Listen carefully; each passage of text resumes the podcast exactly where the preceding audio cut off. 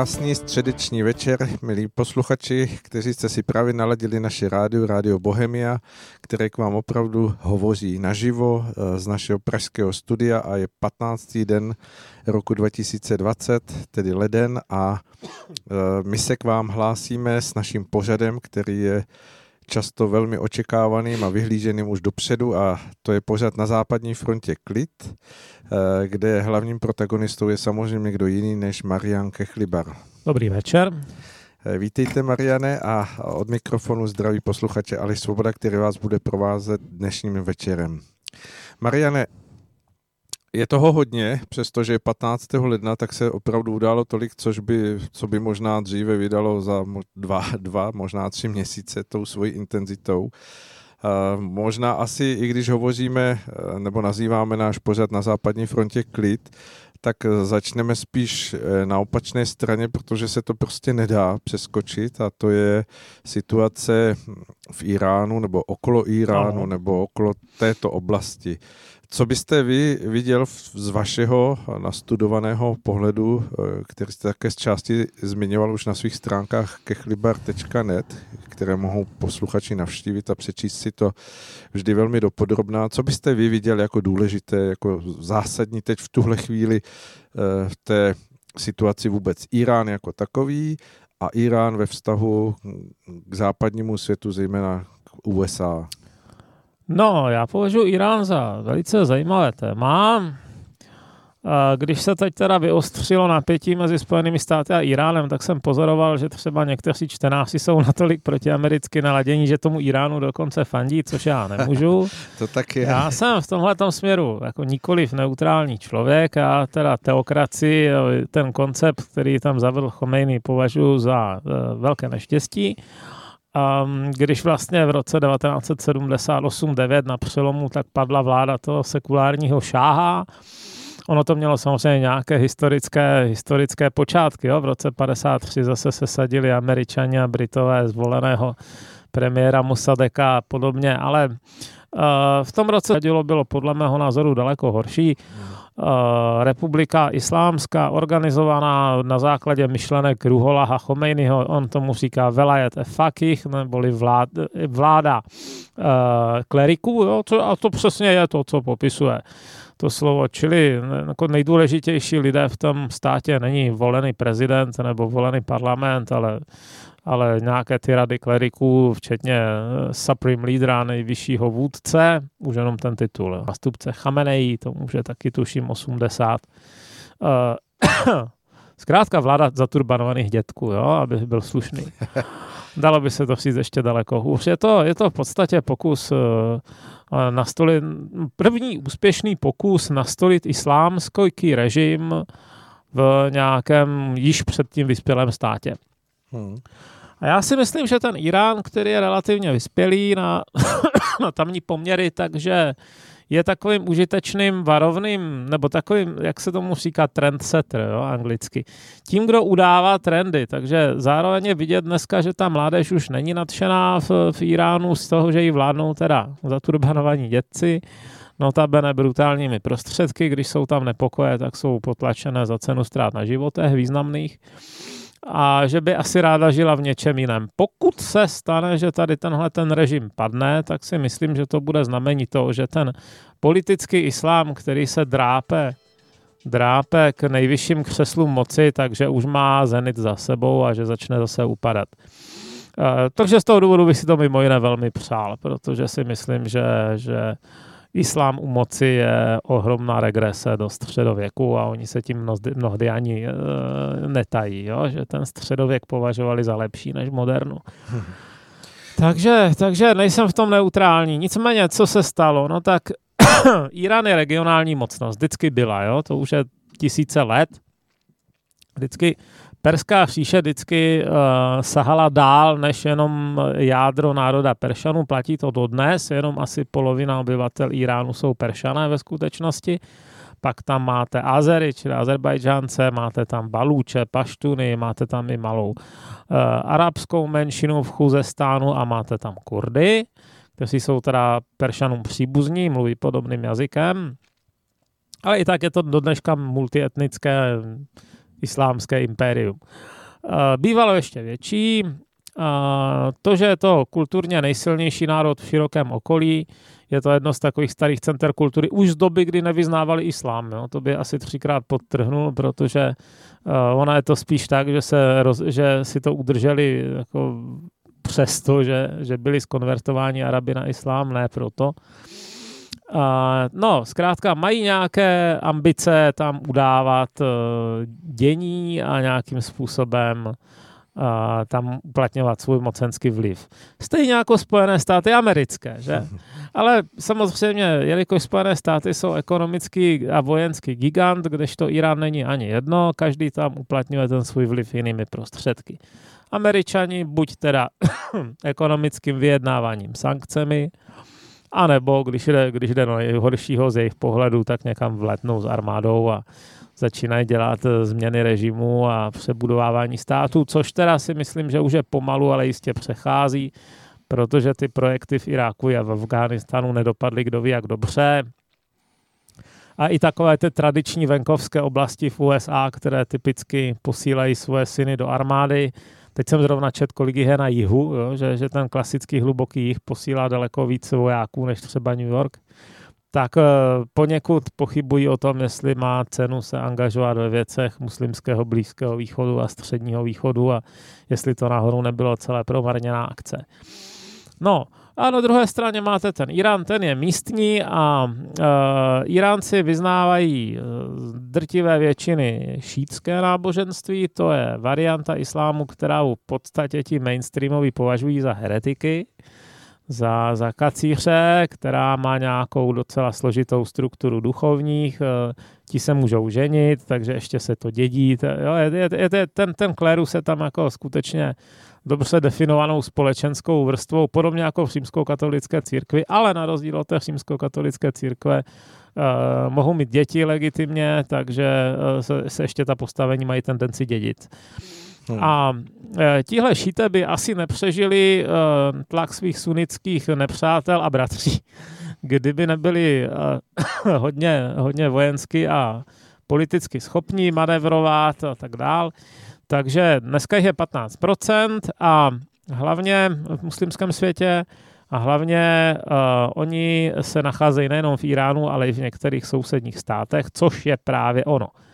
Jo, máte tam, máte tam například eh, šítské menšiny v Libanonu, máte nějaké šítské, šítské menšiny v Sýrii, pak je docela významná, nezanedbatelná množina eh, v Jemenu, pak máte uh, většinu v Iráku, jo, v Iráku je 60% šítů, jestli si to dobře pamatuju, a všechny tady tyto množiny nějakým způsobem, eh, řekněme, poslouchají nebo mají tendenci uh, sledovat iránské zájmy. A ti, Iránci se mezi nimi dlouho snažili působit jak politicky, tak silově. Jejich typický projev jsou to takzvané milice. Jo, jedna z nich, která působí v několika zemích, je to kombinace politické strany a vojenské milice, jmenuje se Hezbalah, neboli Dům boží. Iránci je podporují finančně, cvičí, dodávají jim zbraně, propagandu. Jo, a to jsou, to jsou docela silné struktury, silnější než řekněme jako běžná, běžná, já si to musím stišit taky běžná, než běžná nějaká arabská uh, ozbrojená skupina, která dost často bývá chaotická a nepříliš efektivní, tak s, s tím iránským výcvikem a know-how a, a vybavením Hezbalah a spol jsou docela nebezpečné struktury. A samozřejmě eh, pro stabilitu těch států, kde tady tyto struktury působí, to není zrovna požehnání. Jo? A teď to můžete omlouvat tím, že Američan se mstí za to, co mu kdy udělali, eh, teda Irán, že se mstí za to, co mu kdy udělali Američané, ale podle mého názoru je to snaha jako o černobílé vidění světa, která zejména na Blízkém východě nemá smysl.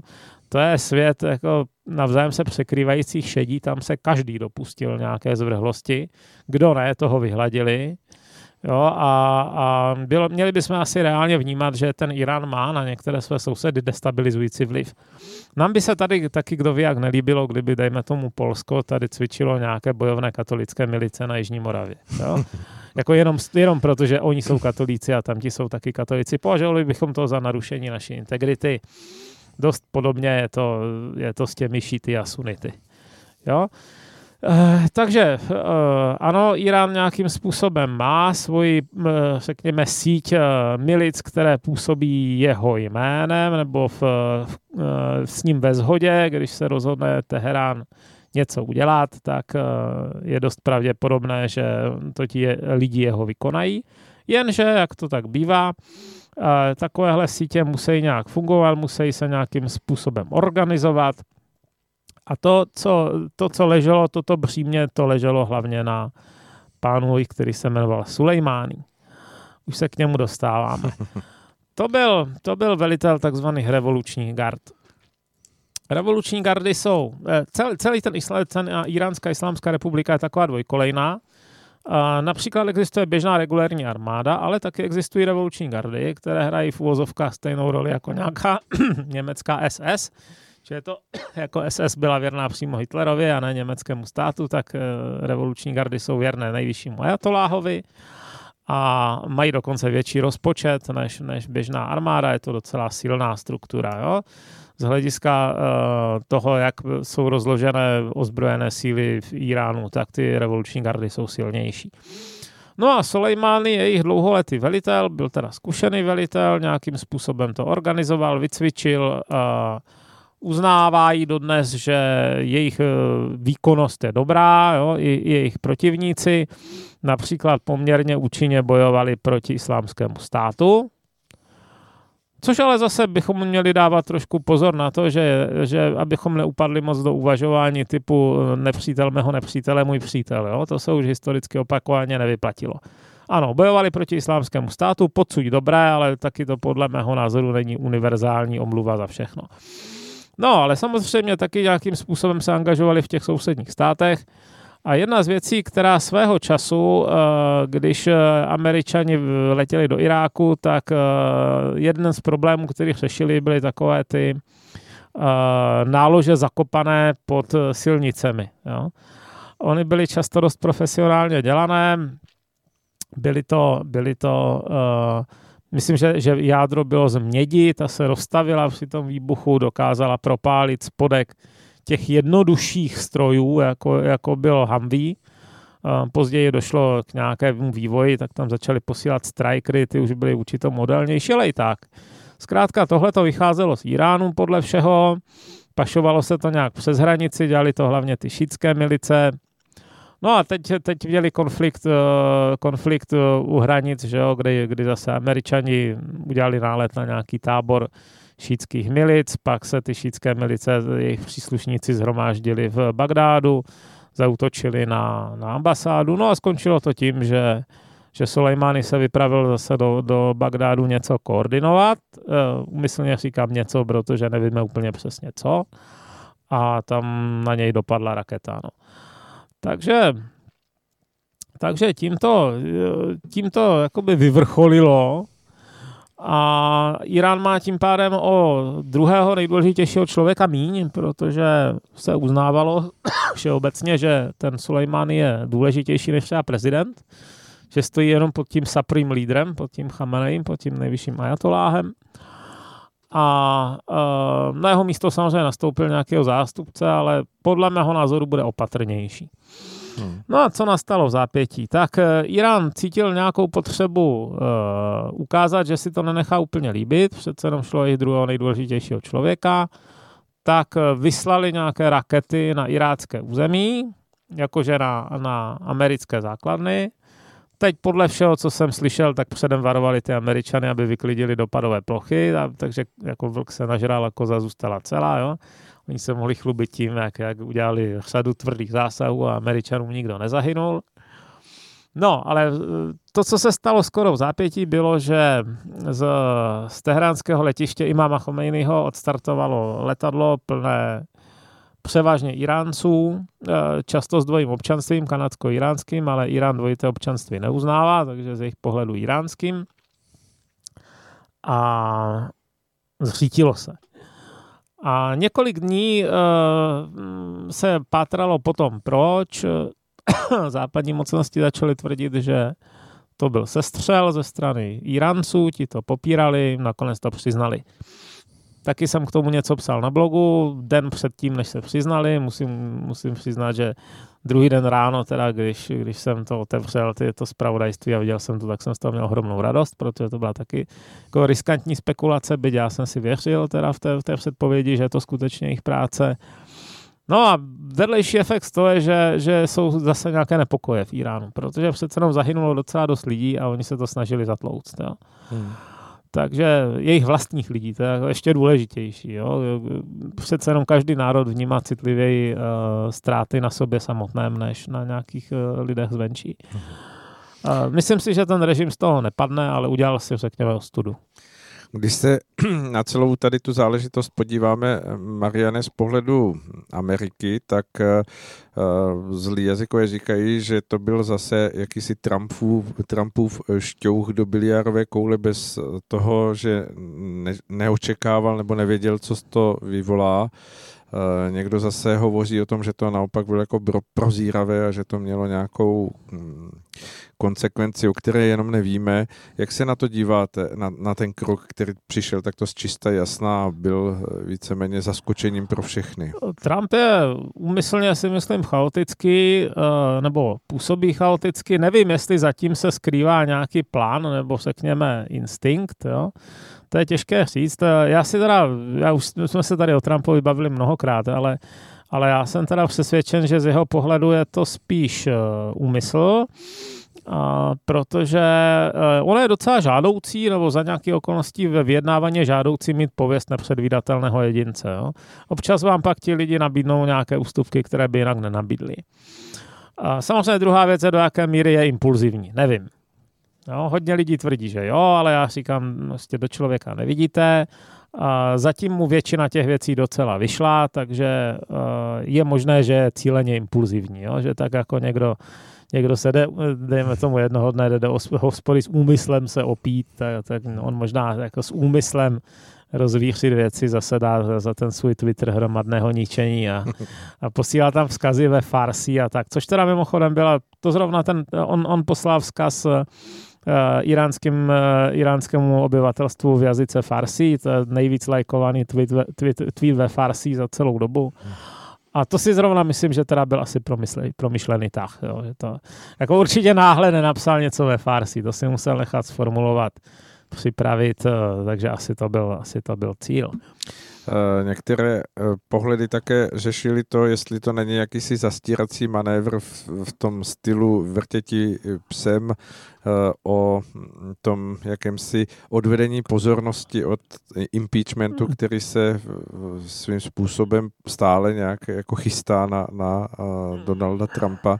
Jak se na to díváte? Myslíte, že to mohlo být něco takového? To je klidně možné, ale zase varuju před černobylým uvažováním typu, že každá věc má jenom jednu příčinu. Hmm. Já teda se snažím dělat věci efektivně tak ve svém životě, aby pokud možno, když už někam jdu a dejme tomu vědu na nějaké cesty, tak abych toho zvládl co nejvíc naraz. Mm-hmm. A já si myslím, že takhle funguje i každý jiný člověk, který si váží svého času. Takže uvažovat o jedné příčině věcí si myslím, že je chyba. Jo, je možné, že, že, že, to, že to učinil i s cílem teda získat, získat řekněme, pověst velkého bojovníka. Uh, oni mu s tím trošku pomohli i jeho protivníci demokrati, kteří se začali až trošku ostudně jako prosit, aby je ten Irán nezabíjel a podobně. A na to nemá upřímně kapacitu, jo, aby, aby něco takového spáchal. Já jsem byl hrozně ale temně pobavený tím, jak si jak půlka internetu hysterčila, že bude třetí světová válka, protože za prvé na to ti kombatanti si nejsou rovní ani omylem, za druhé Zrovna ti ajatoláhové nemají sebe menší důvod riskovat svoje mocenské postavení. To jsou lidi, kteří jsou který moc nikdo nevezme, nepodléhají žádným volbám, jsou roztahaní všude možně po iránské ekonomice, jejich příbuzní a tak dál. Jakoukoliv e, odpovědí, která by mohla vést e, k, přeru, k jak to říct, e, k tomu, že celá ta situace přeroste opravdu až ve válku se Spojenými státy, nemají co získat. Hmm. No, netvrdím, že by, to, že by nutně okamžitě skončily. Války vždycky bývají složitější, než si lidi představují, ale uh, je to pro ně ztrátový biznis. Uh, ještě zpět k tomu Iránu stávajícímu. Očekáváte z toho, co se děje, nějakou situaci jako nějakou teheránskou oranžovou revoluci, nebo, nebo myslíte, že i to postupně utichne ty protesty? No, spíš si myslím, že ne. Uh, oni přece jenom uh, ty protesty docela tvrdě potlačují a to už mnoho, mnoho let. Jo. Když se člověk podívá na dějiny protivládních protestů v uh, Iránu, tak uh, ta střelba do lidí nebyla zase tak výjimečná. Hmm. A myslím si, že není moc šance tohleto nějakým způsobem překonat. Leda by, leda by eh, ekonomická úroveň té země upadla natolik, že už by ani vojáci nedostávali plat nebo něco takového, hmm. ale takhle zatím neupadla ani Severní Korea. Na druhou stranu oni měli za loňský rok, neměli se minus 10% hospodářského růstu, jo, což je teda docela brutální. To, si, to, to ani řekové si myslím, že na vrcholu svých problémů neměli takový strašný hmm. ekonomický propad takže, takže věřím, že život tam není, těž, není lehký jako pro sadového člověka, který se snaží nějak jako koupit jídlo, jídlo, elektriku a poslat dítě do školy. A když jsou lidi takhle zoufalí, tak uh, dělají lecos. Dobře, tak uvidíme, jak se to bude vyvíjet. My si teď dáme krátkou písničku.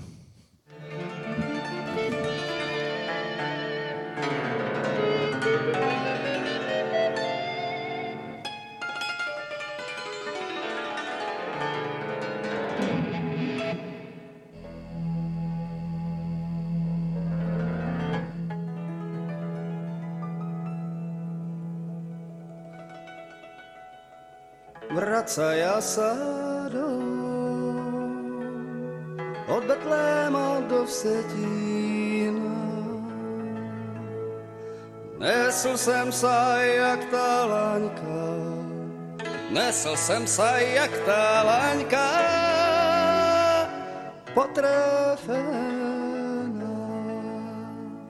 A že bylo v tom Betlémě živo velice, Voněl jsem jak Mariánek od slivovice. Vracaja sa dom, znavený a šťastný veľmi, tož jsem se tu od radosti, od veľkej božskej milosti praštil k zemi.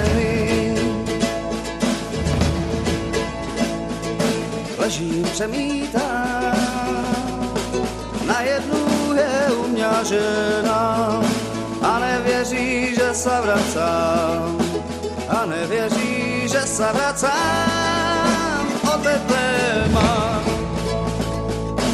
A že bylo v tom Betlémě živou velice a že nás tam Jozef nutil do slivovice.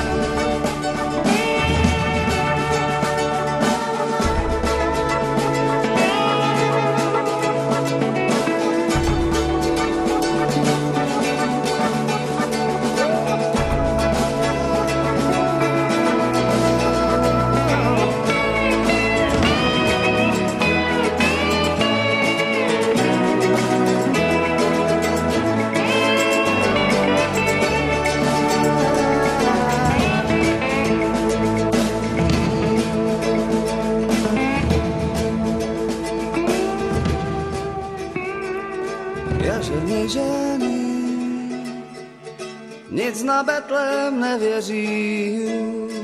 A když dojdu na půtníčka, a když dojdu na půtníčka, hned ho zbiju. Tož byl u nás na štědrý den Betlém hotový, ještě dneska nedoslýchám na obě nohy.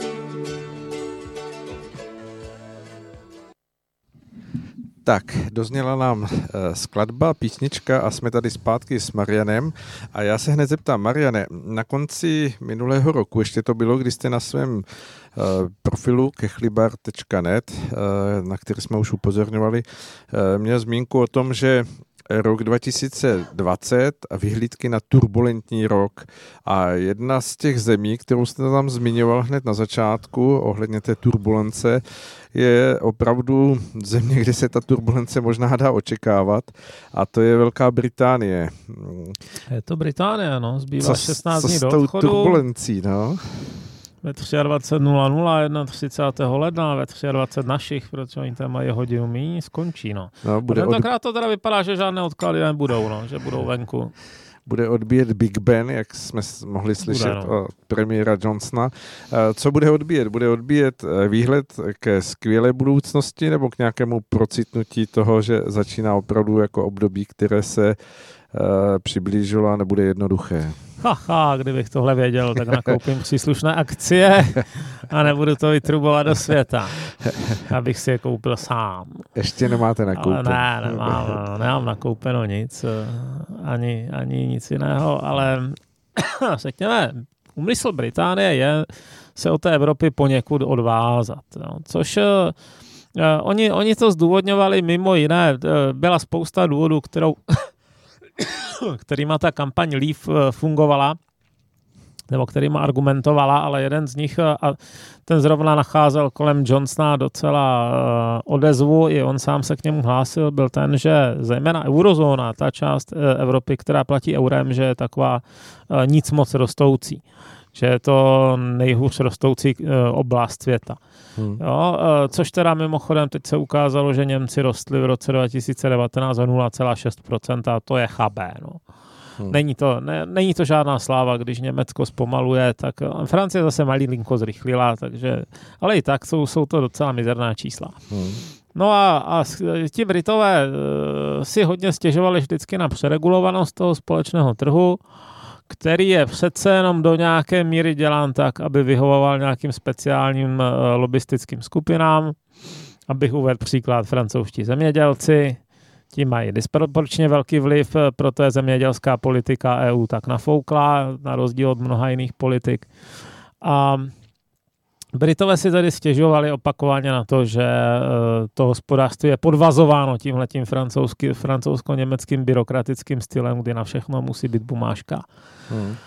A uh, budou se podle mého názoru uh, snažit o to, aby naopak nějaké ty uh, regulace a spol škrtnuli, zrušili, změkčili, aby se jim s nás pro změnu obchodovalo se zeměmi jako je Indie.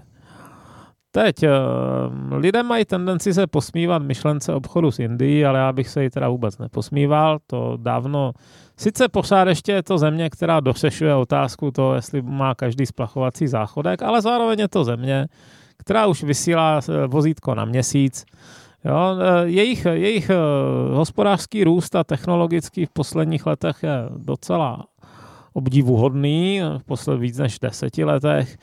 A já myslím, že skutečně se může stát, že, to, že třeba výhodný obchodní vztah s Indií bude časem pro Británii lepší než, východní, než výhodný obchodní stát s uh, Francií. Hmm. Myslíte si, Mariane, že ten čas, který teda zbývá uh, premiéru Johnsonovi, hm, že, že se stihne všechno to důležité? Ne. Já myslím, že on i počítá s tím, že se všechno nestihne. Eh, když já vidím třeba toho Chaje Verhofstadta, toho, toho belgického politika, takový ten, ten jako otravný eurofederalista, který neustále má představu, že tu Británii nějak zažene do stavu, kdy ona bude muset přejímat ty regulace z EU výměnou za volný trh a nebude do nich moc kecat. To je v zásadě stav, kterému se blíží Norsko. Jo. Hmm. Tak uh, myslím si, že je teda úplně mimo. Že to je přesně to, o co, o co těm Britům nejde, že oni chtějí nějakým způsobem modernizovat svoje hospodářství, víc ho posunout teda jako ke stavu odpovídajícímu roku 2020 a ne tomu, v čem se nachází ta EU, která je do značné míry sformovaná jako lidma, co jsou dávno mrtví a, a jejich představy třeba dneska už úplně neplatí a která e, jako není zas tak dobře konkurenceschopná na světovém trhu. Jo? Je spíš taková protekcionistická. Hmm. Nedávno proběhla médiími zpráva, že vlastně tím vystoupením Anglie už tím oficiálním skončí mandát těch eh, britských poslanců v Evropském, no. v Evropském parlamentu a že dostanou nějaké odstupné, asi kromě těch, kteří se tam dostali v květnu.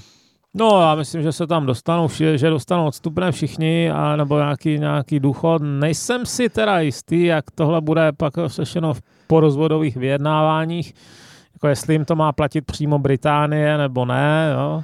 Samozřejmě, tak uh, lidi jsou pokrytci, že? I když je tam většina brexitářů v tom parlamentu za, za Brity, tak myslím si, že schutí brát budou ty peníze. Bylo právě zmiňováno, že je paradoxně jedním z těch, kdo by měli být nejvíce odměněni, je Nigel Farage, Nigel Farage který no. tam sedí opravdu už možná 20 let a hmm.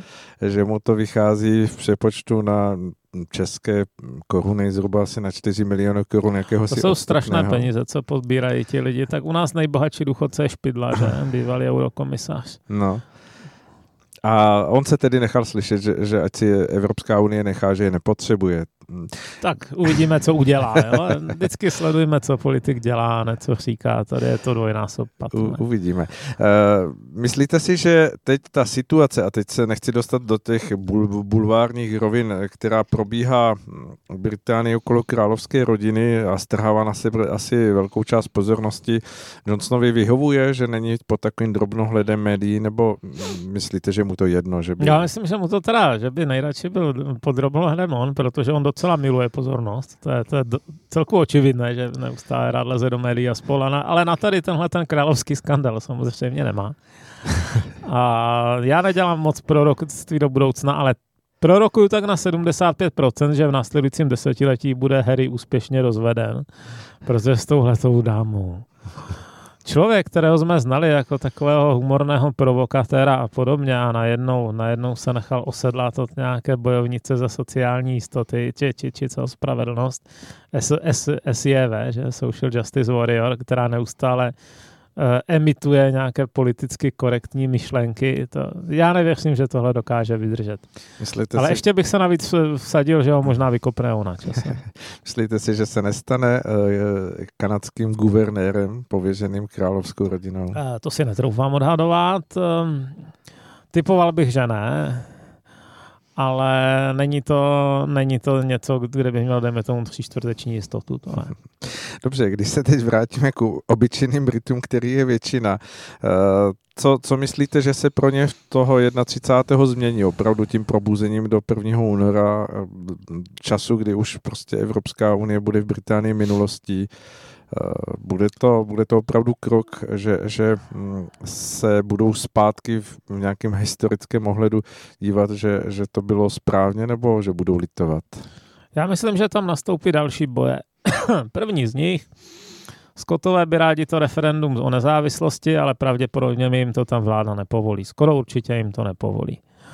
A zrovna vztahy Skotska se zbytkem UK jsou záležitosti Westminsteru to si nedevolvovalo Skotsko. Skotsko nemůže samo o sobě legálně vypsat uh, referendum hmm. o nezávislosti. A Johnson a Spolim řekli, že, že už měli jedno v roce 2014 a že další jen tak nebude. Takže spíš se to asi nestane. No. Ale rozhodně to bude téma, které se bude hodně přetřásat. Pak je taky třeba otázka, jestli ne, jako nějak nefederalizovat jo, to, to Spojené království. Ono je v současné době velmi nerovnoměrně rozdělené. Máte obrovskou, gigantickou váhu jménem Anglie, která má přes 55 milionů lidí. Eh, schovává se v ní drtivá většina HDP eh, a podobně. Pak máte podstatně chříčej osídlené Skotsko Wales, pouze jedno milionové severní Irsko. A pak ještě takové ty zvláštní útvary jako ostrov Men, hmm. který, který má nějaký druh uh, autonomie, nebo ty uh, ostrovy normandské, Jersey, Guernsey, Alderney, Sark.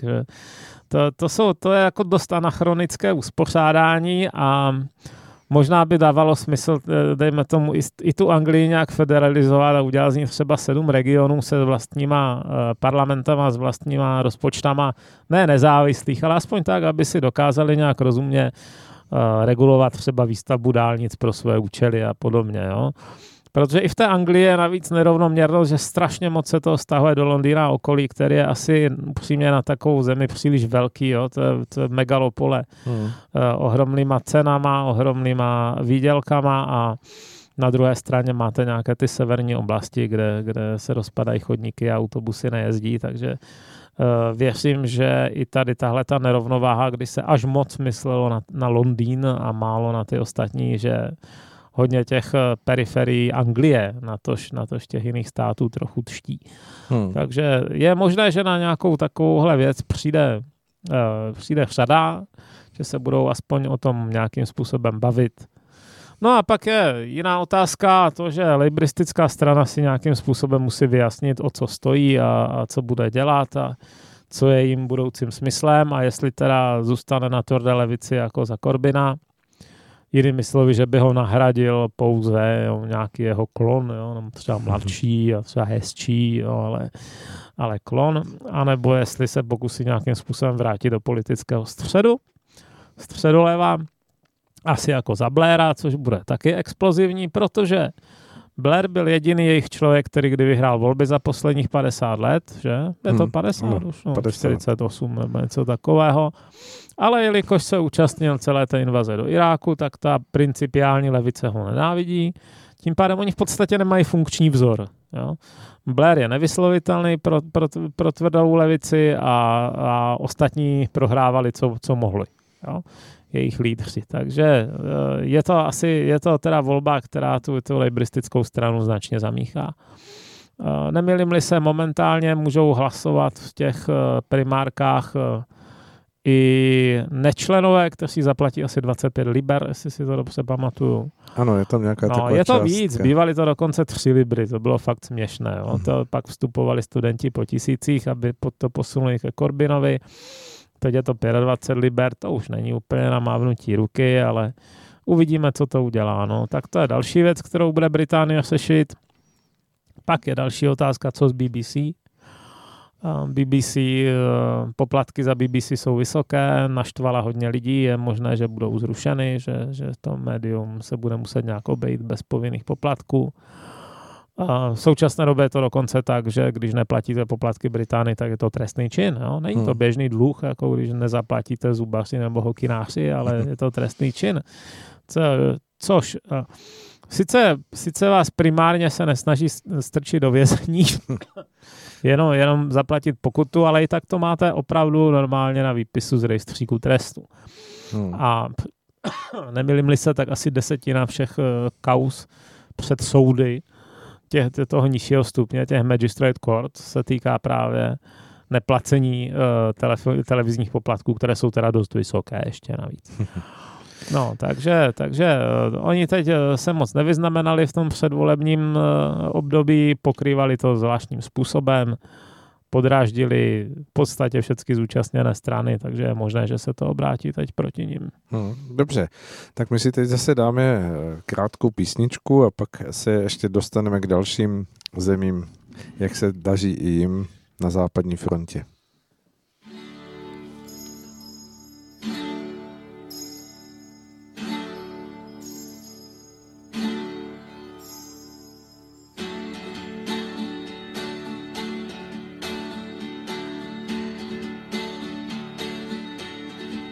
Chodil mi hrát.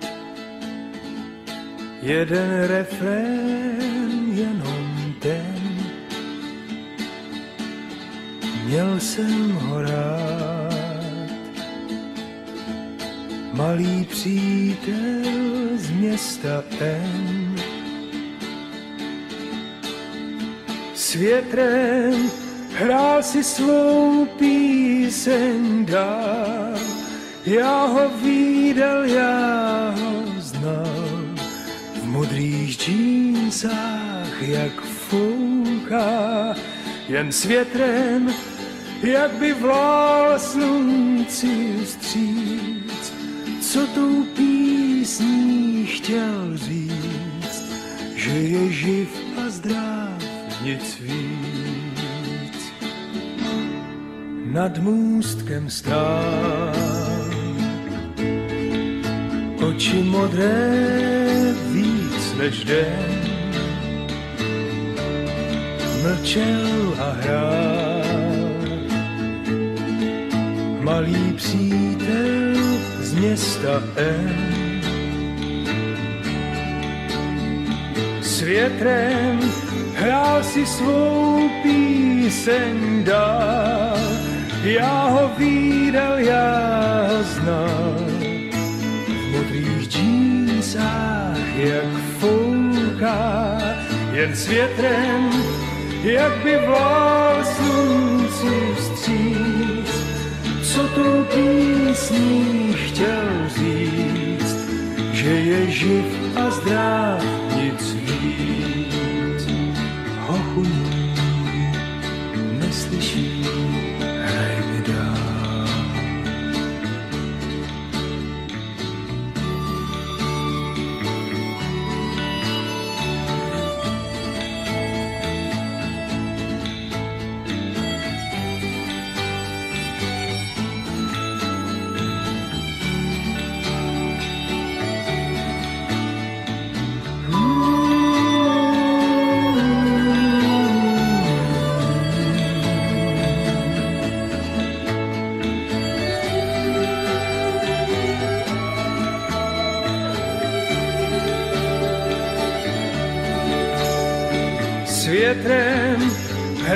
si svou píseň dál, já ho výdal, já ho znal. V modrých džínsách, jak fouká, jen s větrem, jak by vlál slunci vstříc. Co tou písní chtěl říct, že je živ a zdrav, nic víc. Dodnes, když spím a když vchází světem den, vrací se s ním malý přítel z města N. S větrem hraje svou píseň dál. Já ho výdal, já ho znal. V modrých džínsách, jak fouká, jen s větrem, jak by vlál slunci vstříc. Co tou písní chce říct, že je živ a zdrav, nic víc. Hochu můj, Remedar.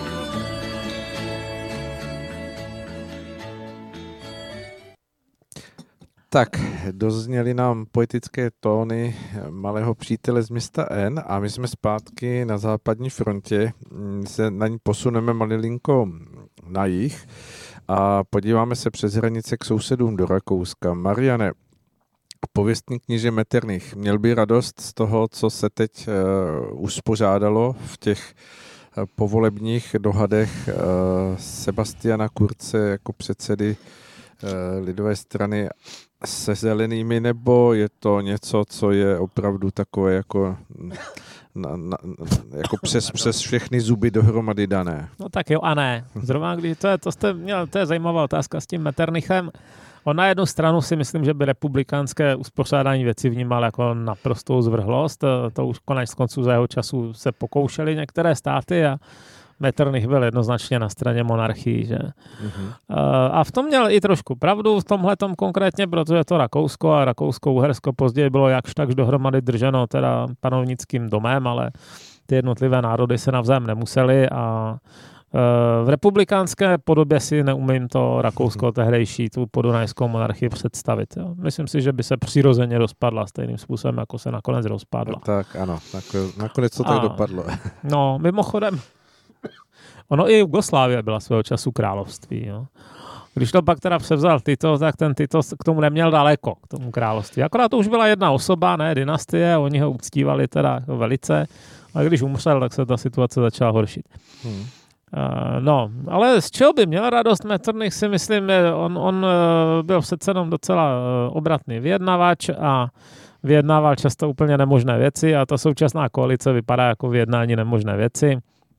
Za to by pravděpodobně eh, Sebastiana Kurce možná i pochválil.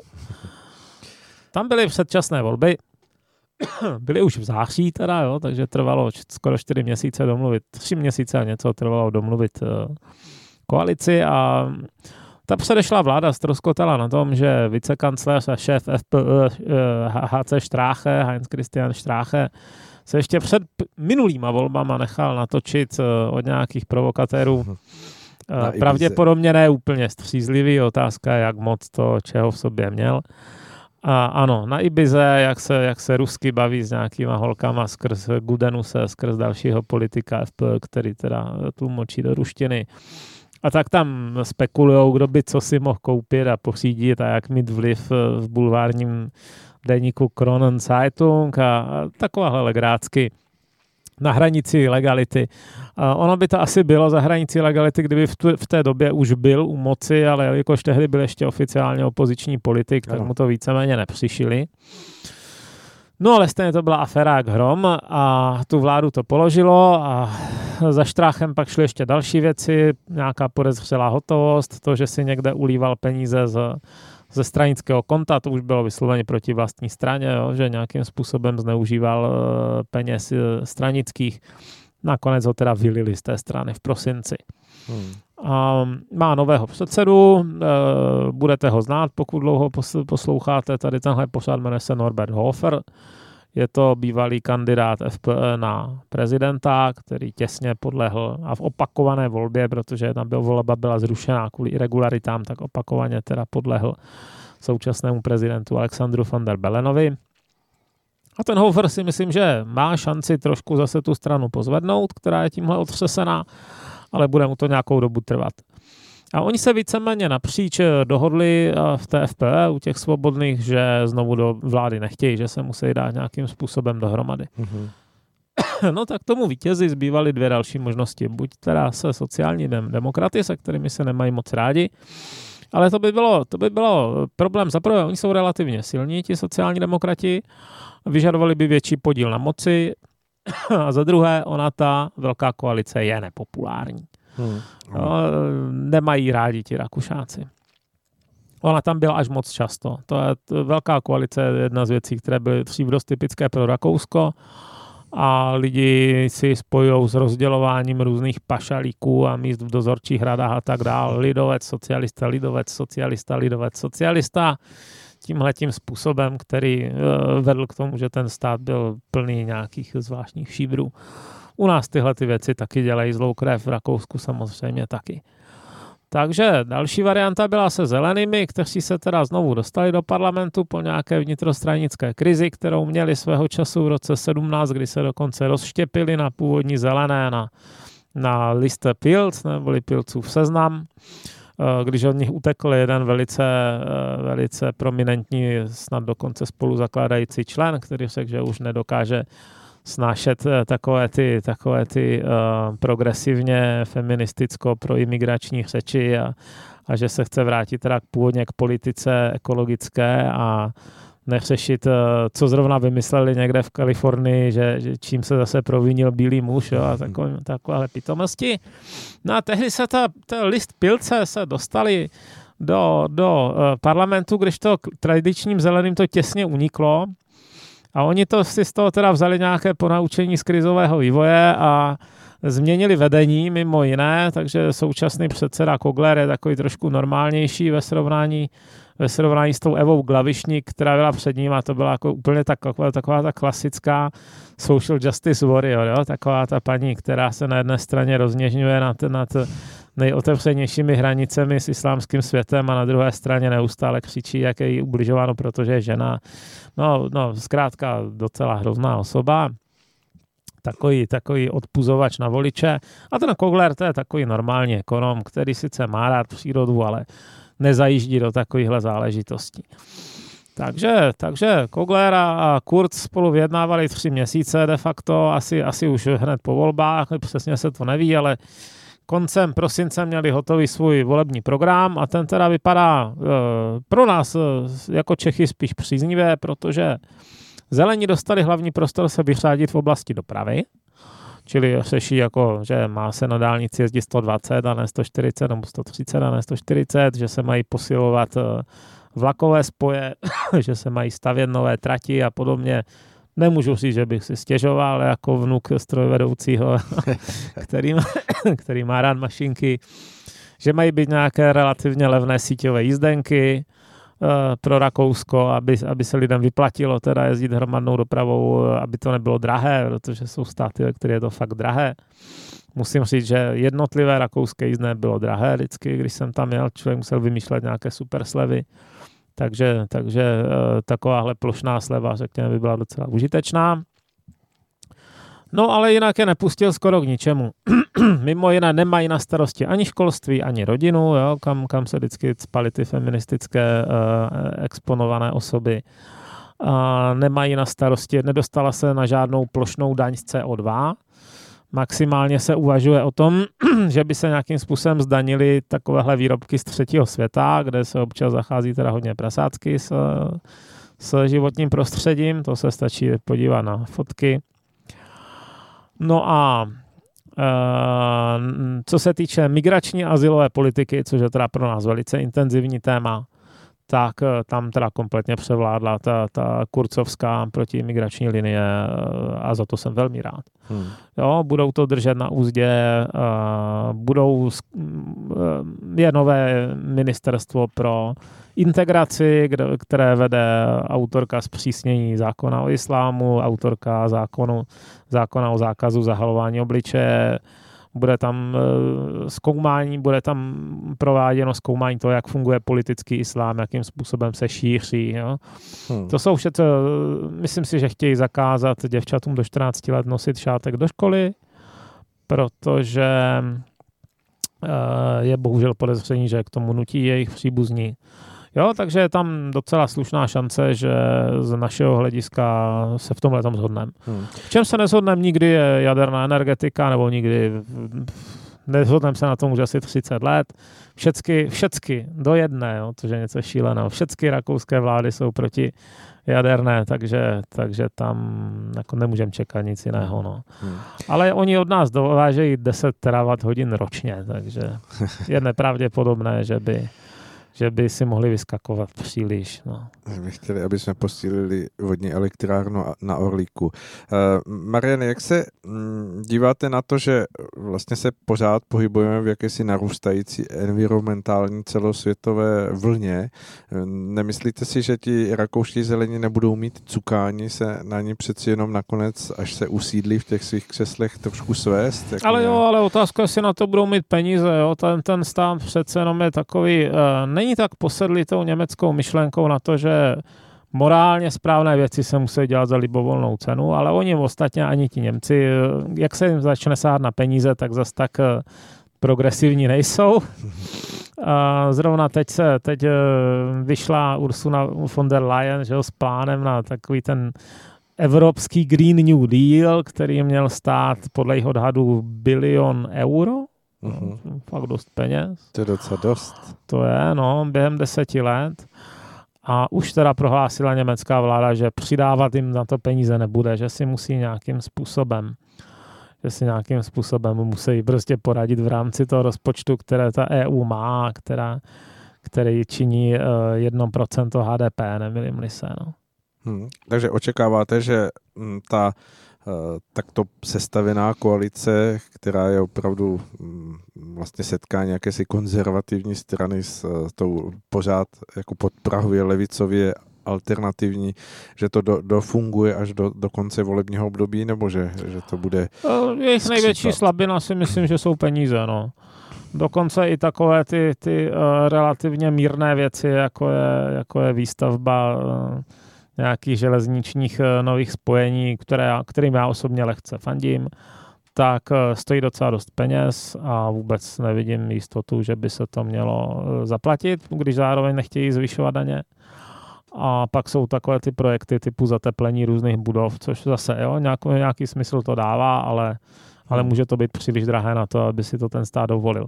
Hmm. Rakousko není zrovna málo zadlužené. Není to katastrofa, není to jako, jako v Francii, ale myslím si, že nějakých 88% HDP mají, ne?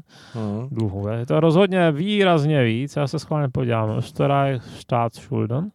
Vydržte, prosím. Staatsschulden. 74%, to ještě jde. No. Otázka je, eh, jestli se v tom započítáne dluhy jednotlivých zemí. To nevím, protože Schuldenur. No, protože oni ty země mají některé taky docela slušná červená čísla. Hmm.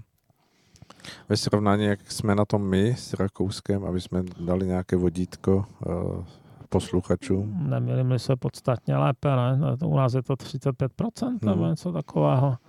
74 už je docela dost u stárnoucího státu. Je to teda jednoznačně přes, přes eh, mez eh, maastrichtských kritérií. Jo? Když se dívám, ještě před krizí měli 68%, 66%, zhoršilo se to. No. Hmm. Hmm. Ale zdá se, že je to v tom aspoň teda započítáno všechno. No. A my máme podle roku 2019 31,5% podle Evropské komise. Hmm. Tak to ještě jde. No, tak to vidíte. A když přijedete hranice, tak to vypadá, že vši- všichni jsou spokojení a někoho to netrápí. No, eh, svého času zrovna ta FPE, ta, co teď šla nuceně do opozice, tak eh, tam měla problém s tím, že v těch korutanech teda utrácela strašlivě. Jo. Za- Zaručili se, myslím, i za nějakou banku, která se pak položila nebo něco takového a v těch korutanech udělali strašný místní dluh. Hmm. Přece jenom už to Rakousko, bez ohledu na to, že vyspělý, začíná to být trošičku Balkán. Jo. A to se stačí podívat i na některé ty aféry, jako byla právě ta Ibiza aféra. Jo. To, to, u toho by se si, myslím, většina normálních politiků nenechala nachytat. To by i u nás asi uh, si většina lidí rozmyslela, než by se sešla s nějakýma dvěma podezřelýma Ruskama a vyhandlovávala s nima, kdo si koupí Kronenzeitung. Tak možná k tomu malinko to tyrolské jodlování svádí eh, být takový rozšafní, ne? Strache si myslím, že je dokonce sudeťák, ne? On je snad z rodiny, která byla odsu, odsunutá z České republiky. Hmm. No to je, no, a zrovna ti Tyroláci mám pocit, že hospodáří nejlíp, no.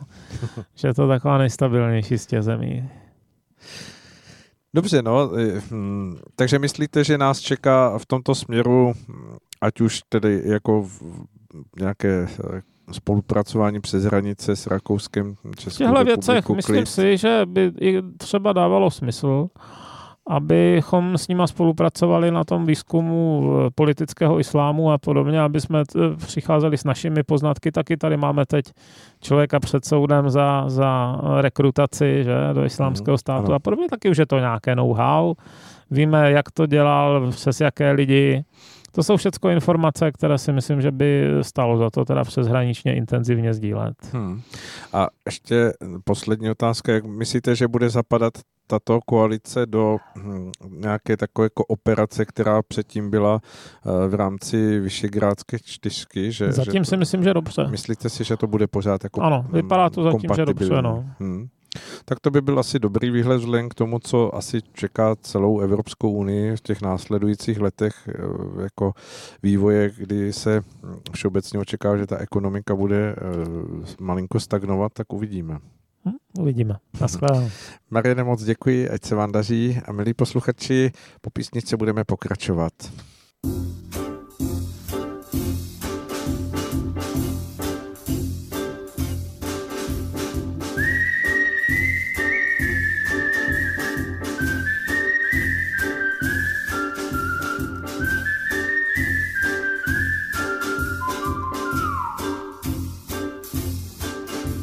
Plavu si ani nevím jak, vždyť nemám prsa, nemám znak, mám jen hlavu plnou ideálů. A mám rád vodu zelenou a pletu si jí s ozvěnou. Narážejí obě na stejnou skálu. Mám vodu rád a proto si na její chlad tu zvyká. Hraju si z kapry i z lososy a tykám, štikám. Řekni štiko modrošedá, proč voda mi pokoj nedá? A proč mě láká? A proč mě láká? Proč šťasten jsem, když do ucha mě chladná voda šplo ucha? A cáká a cáká Ataka, Ataka.